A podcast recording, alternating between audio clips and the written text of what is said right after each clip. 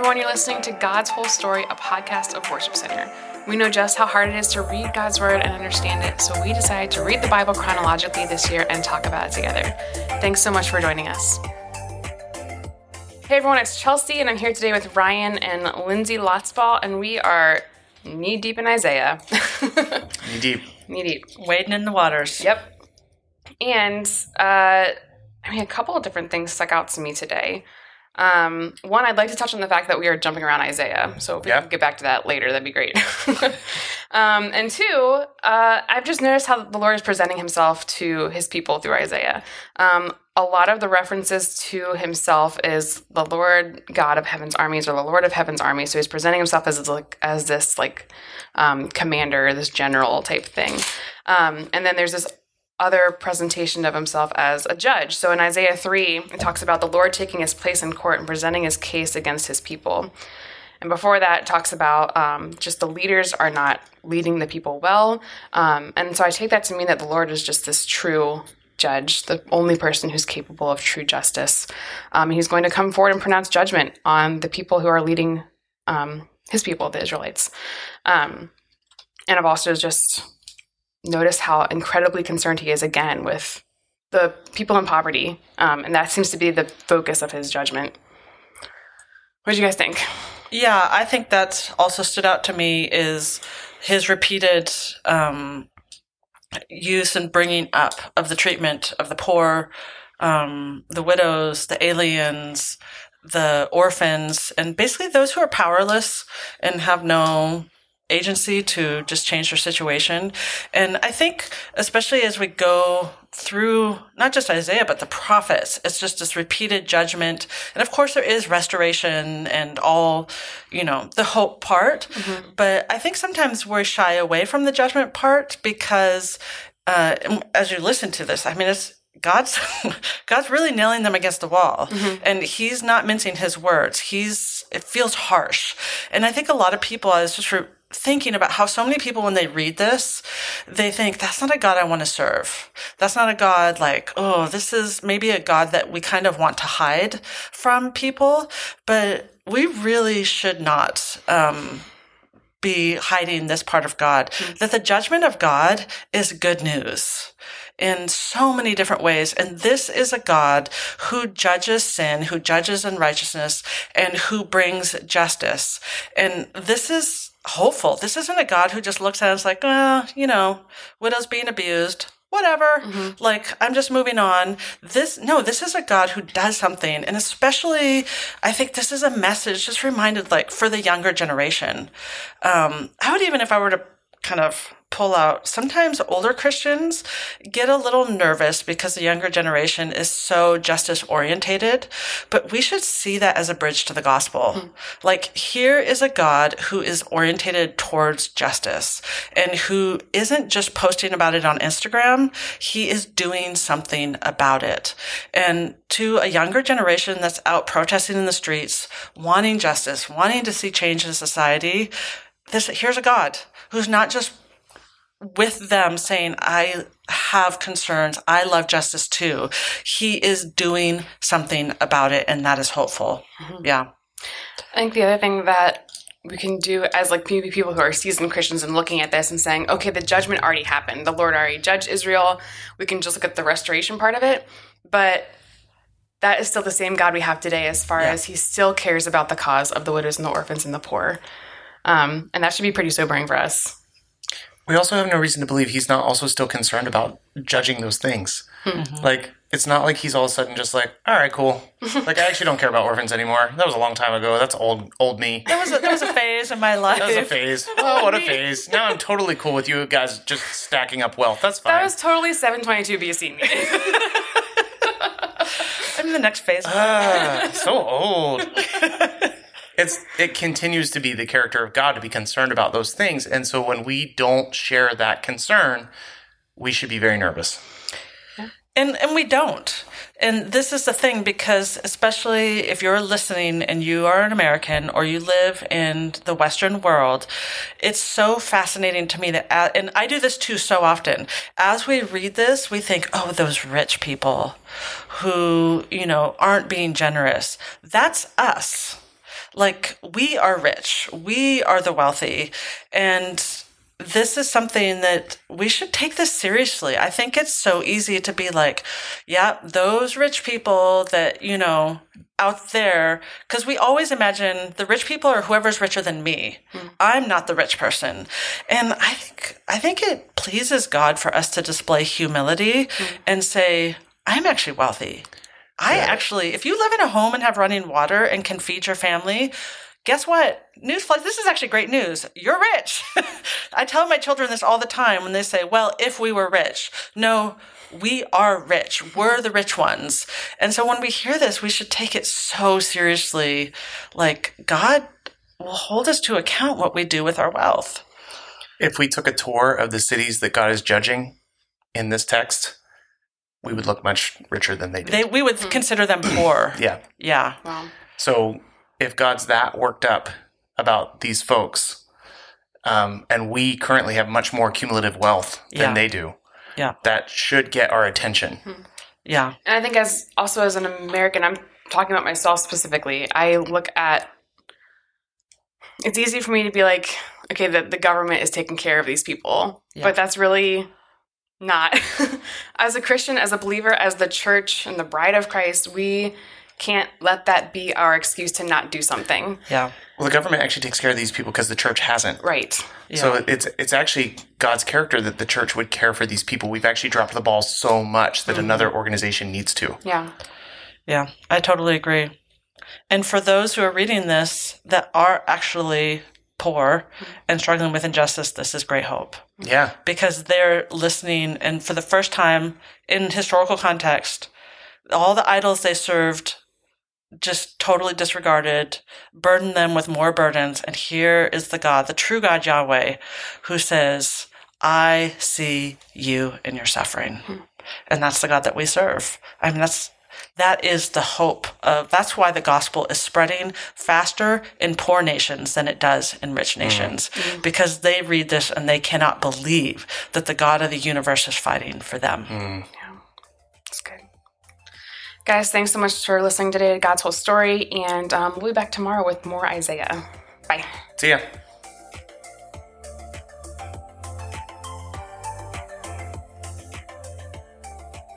Isaiah 1, beginning in verse 21. See how Jerusalem, once so faithful, has become a prostitute. Once the home of justice and righteousness, she is now filled with murderers. Once like pure silver, you have become like worthless slag. Once so pure, you are now like watered down wine. Your leaders are rebels, the companions of thieves. All of them love bribes and demand payoffs, but they refuse to defend the cause of orphans or fight for the rights of widows. Therefore, the Lord, the Lord of heaven's armies, the mighty one of Israel, says, I will take revenge on my enemies and pay back my foes. I will raise my fist against you. I will melt you down and skim off your slag. I will remove all your impurities. Then I will give you good judges again and wise counselors like you used to have. Then Jerusalem will again be called the home of justice and the faithful city. Zion will be restored by justice. Those who repent will be revived by righteousness. But rebels and sinners will be completely destroyed, and those who desert the Lord will be consumed. You will be ashamed of your idol worship in groves of sacred oaks. You will blush because you worshipped in gardens dedicated to idols. You will be like a great tree with withered leaves, like a garden without water. The strongest among you will disappear like straw. Their evil deeds will be the spark that sets on fire. They and their evil works will burn up together, and no one will be able to put out the fire. This is a vision that Isaiah, son of Amoz, saw concerning Judah and Jerusalem. In the last days, the mountain of the Lord's house will be the highest of all, the most important place on earth. It will be raised above the other hills, and people from all over the world will stream there to worship. Men, people from many nations will come and say, Come, let us go up to the mountain of the Lord, to the house of Jacob's God. There he will teach us his ways, and we will walk in his paths. For the Lord's teaching will go out from Zion, his word will go out from Jerusalem. The Lord will mediate between nations and will settle international disputes. They will hammer their swords into plowshares and their spears into pruning hooks. Nation will no longer fight against nation, nor train for war anymore. Come, descendants of Jacob, let us walk in the light of the Lord. For the Lord has rejected his people, the descendants of Jacob, because they have filled their land with practices from the east and with sorcerers, as the Philistines do. They have made alliances with pagans. Israel is full of silver and gold. There is no end to its rich treasures. Their land is full of war horses. There is no end to its chariots. Their land is full of idols. The people worship things they have made with their own hands. So now they will be humbled, and all will be brought low. Do not forgive them. Crawl into caves in the rocks. Hide in the dust from the terror of the Lord and the glory of his majesty. Human pride will be brought down, and human arrogance will be humbled. Only the Lord will be exalted on that day of judgment, for the Lord of heaven's armies has a day of reckoning. He will punish the proud and mighty and bring down everything that is exalted. He will cut down the tall cedars of Lebanon and all the mighty oaks of Bashan. He will level all the high mountains and all the lofty hills. He will break down every high tower and every fortified wall. He will destroy all the great trading ships and every magnificent vessel. Human pride will be humbled and human arrogance will be brought down. Only the Lord will be exalted on that day of judgment. Idols will completely disappear. When the Lord rises to shake the earth, his enemies will crawl into holes in the ground. They will hide in caves in the rocks from the terror of the Lord and the glory of his majesty.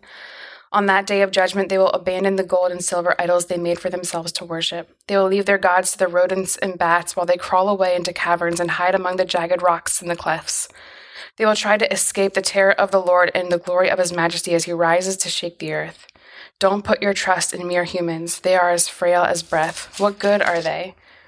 The Lord, the Lord of heaven's armies, will take away from Jerusalem and Judah everything they depend on, every bit of bread and every drop of water. All their heroes and soldiers, judges and prophets, fortune tellers and elders, army officers and high officials, advisers, skilled sorcerers, and astrologers. I will make their boys their leaders and toddlers their rulers. People will oppress each other, man against man, neighbor against neighbor. Young people will insult their elders, and vulgar people will sneer at the honorable. In those days, a man will say to his brother, Since you have a coat, you will be our leader. Take charge of this heap of ruins. But he will reply, No, I can't help. I don't have any extra food or clothes. Don't put me in charge. For Jerusalem will stumble and Judah will fall because they speak out against the Lord and refuse to obey him. They provoke him to his face. The very look on their faces gives them away. They display their sin like the people of Sodom and don't even try to hide it. They are doomed. They have brought destruction upon themselves. Tell the godly that all will be well for them. They will enjoy the rich reward they have earned, but the wicked are doomed, for they will get exactly what they deserve. Childish leaders oppress my people, and women rule over them. O oh, my people, your leaders mislead you. They send you down the wrong road. The Lord takes his place in court and presents his case against his people. The Lord comes forward to pronounce judgment on elders and rulers of his people. You have ruined Israel, my vineyard. Your houses are filled with things stolen from the poor. How dare you crush my people, grinding the faces of the poor into the dust, demands the Lord, the Lord of heaven's armies. The Lord says, Beautiful Zion is haughty craning her elegant neck, flirting with her eyes, walking with dainty steps, tinkling her ankle bracelets. So the Lord will send scabs on her head. The Lord will make beautiful Zion bald. On that day of judgment, the Lord will strip away everything that makes her beautiful ornaments, headbands, crescent necklaces, earrings, bracelets, and veils, scarves, ankle bracelets, sashes, perfumes and charms, rings, jewels, party clothes, gowns, capes, and purses, mirrors, fine linen garments, head ornaments, and shawls. Instead of smelling of sweet perfume, she will stink. She will wear a robe for a sash, and her elegant hair will fall out. She will wear rough burlap instead of rich robes. Shame will replace her beauty. The men of the city will be killed with a sword, and her warriors will die in battle. The gates of Zion will weep and mourn. The city will be like a ravaged woman huddled on the ground. In that day, so few men will be left that seven women will fight for each man, saying, Let us all marry you. We will provide our own food and clothing. Only let us take your name so we won't be mocked as old maids. But in that day, the branch of the Lord will be beautiful and glorious. The fruit of the land will be the pride and glory of all who survive in Israel. All who remain in Zion will be a holy people, those who survive the destruction of Jerusalem and are recorded among the living. The Lord will wash the filth from beautiful Zion and cleanse Jerusalem of its bloodstains with the hot breath of fiery judgment. Then the Lord will provide shade for Mount Zion and all who assemble there. He will provide a canopy of cloud during the day and smoke and flaming fire at night, covering the glorious land. It will be a shelter from daytime heat and a hiding place from storms and rain. Now I will sing for the one I love a song about his vineyard. My beloved has a vineyard on a rich and fertile hill. He plowed the land, cleared its stones, and planted it with the best vines. In the middle, he built a watchtower and carved a winepress in the nearby rocks. Then he waited for a harvest of sweet grapes, but the grapes that grew were bitter. Now, you people of Jerusalem and Judah, you judge between me and my vineyard. What more could I have done for my vineyard that I have not already done? When I expected sweet grapes, why did my vineyard give me bitter grapes? Now let me tell you what I will do to my vineyard. I will tear down its hedges and let it be destroyed. I will break down its walls and let animals trample it. I will make it a wild place where the vines are not pruned and the ground is not hoed, a place overgrown with briars and thorns. I will command the clouds to drop no rain on it. The nation of Israel is the vineyard of the Lord's Lord of heaven's armies. The people of Judah are his pleasant garden. He expected a crop of justice, but instead he found oppression. He expected to find righteousness, but instead he heard the cries of violence. What sorrow for you who buy up house after house and field after field until everyone is evicted and you live alone in the land. But I have heard the Lord of heaven's armies swear a solemn oath. Many houses will stand deserted. Even beautiful mansions will be empty. Ten acres of vineyard will not produce even six gallons of wine. Ten baskets of seed will yield only one basket of grain. What sorrow for those who get up early looking for a drink of alcohol and spend long evenings drinking wine to make themselves flaming drunk. They furnish wine and lovely music at their grand parties, lyre and harp, tambourine and flute, but they never think about the Lord or notice what he is doing. So my people will go into exile far away, because they do not know me. Those who are great and honored will starve, and common people will die of thirst. The grave is licking its lips in anticipation, opening its mouth wide. The great and the lowly and all the drunken mob will be swallowed up. Humanity will be destroyed and people brought down. Even the arrogant will lower their eyes in humiliation. But the Lord of heaven's armies will be exalted by his justice. The holiness of God will be displayed by his righteousness. In that day, lambs will find good pastures, and fattened sheep and young goats will feed among the ruins. What sorrow for those who drag their sins behind them with ropes made of lies, who drag wickedness behind them like a cart. They even mock God and say, Hurry up and do something. We want to see what you can do. Let the Holy One of Israel carry out his plan, for we want to know what it is. What sorrow for those who say that evil is good and good is evil, that dark is light and light is dark, that bitter is sweet and sweet is bitter. What sorrow for those who are wise in their own eyes and think themselves so clever. What sorrow for those who are heroes at drinking wine and boast about all the alcohol they can hold. They take bribes to let the wicked go free, and they punish the innocent. Therefore, just as fire licks up stubble and dry grass shrivels in the, shrivels in the flame, so their roots will rot and their flowers wither. For they have rejected the law of the Lord of heaven's armies. They have despised the word of the Holy One of Israel. That is why the Lord's anger burns against his people, and why he has raised his fist to crush them. The mountains tremble, and the corpses of his people litter the streets like garbage.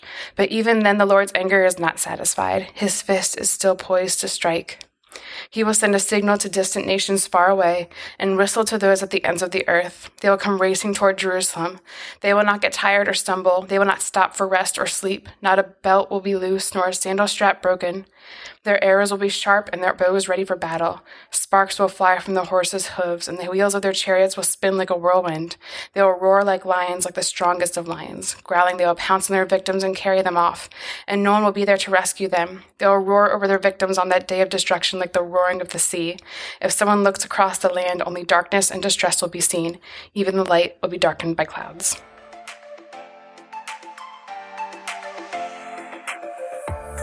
Hey guys, this is Ryan, and I hope you are getting a lot out of God's whole story. Uh, it means a lot to us, even as we are reading through God's Word every single day in the order that it happened. Um, if you want to go ahead and follow us, you can find us on Instagram and Facebook at God's Whole Story Podcast. Uh, we would love it if you would share this thing with your friends or people that you know, or just share what's sticking out to you. Uh, you can either send us a DM or you could actually email us at podcasts at worshipcenter.org. You can email us if you have any questions, if something stuck out to you, if you'd like us to pray for you. And if you want a Bible, if you don't have one right now, or if you want a copy of the one that we're using to go through God's whole story, we'd be happy to send that to you. So go ahead and reach out to us in any way that you'd like. We'd love to hear from you. Have a great day. Hey everyone, you're. Wait, what are we doing? How do I start this? It's called God's whole story. What do I? What This do is I episode say? 192. Do I say you're listening to God's whole story? You can say whatever you want to say. Okay.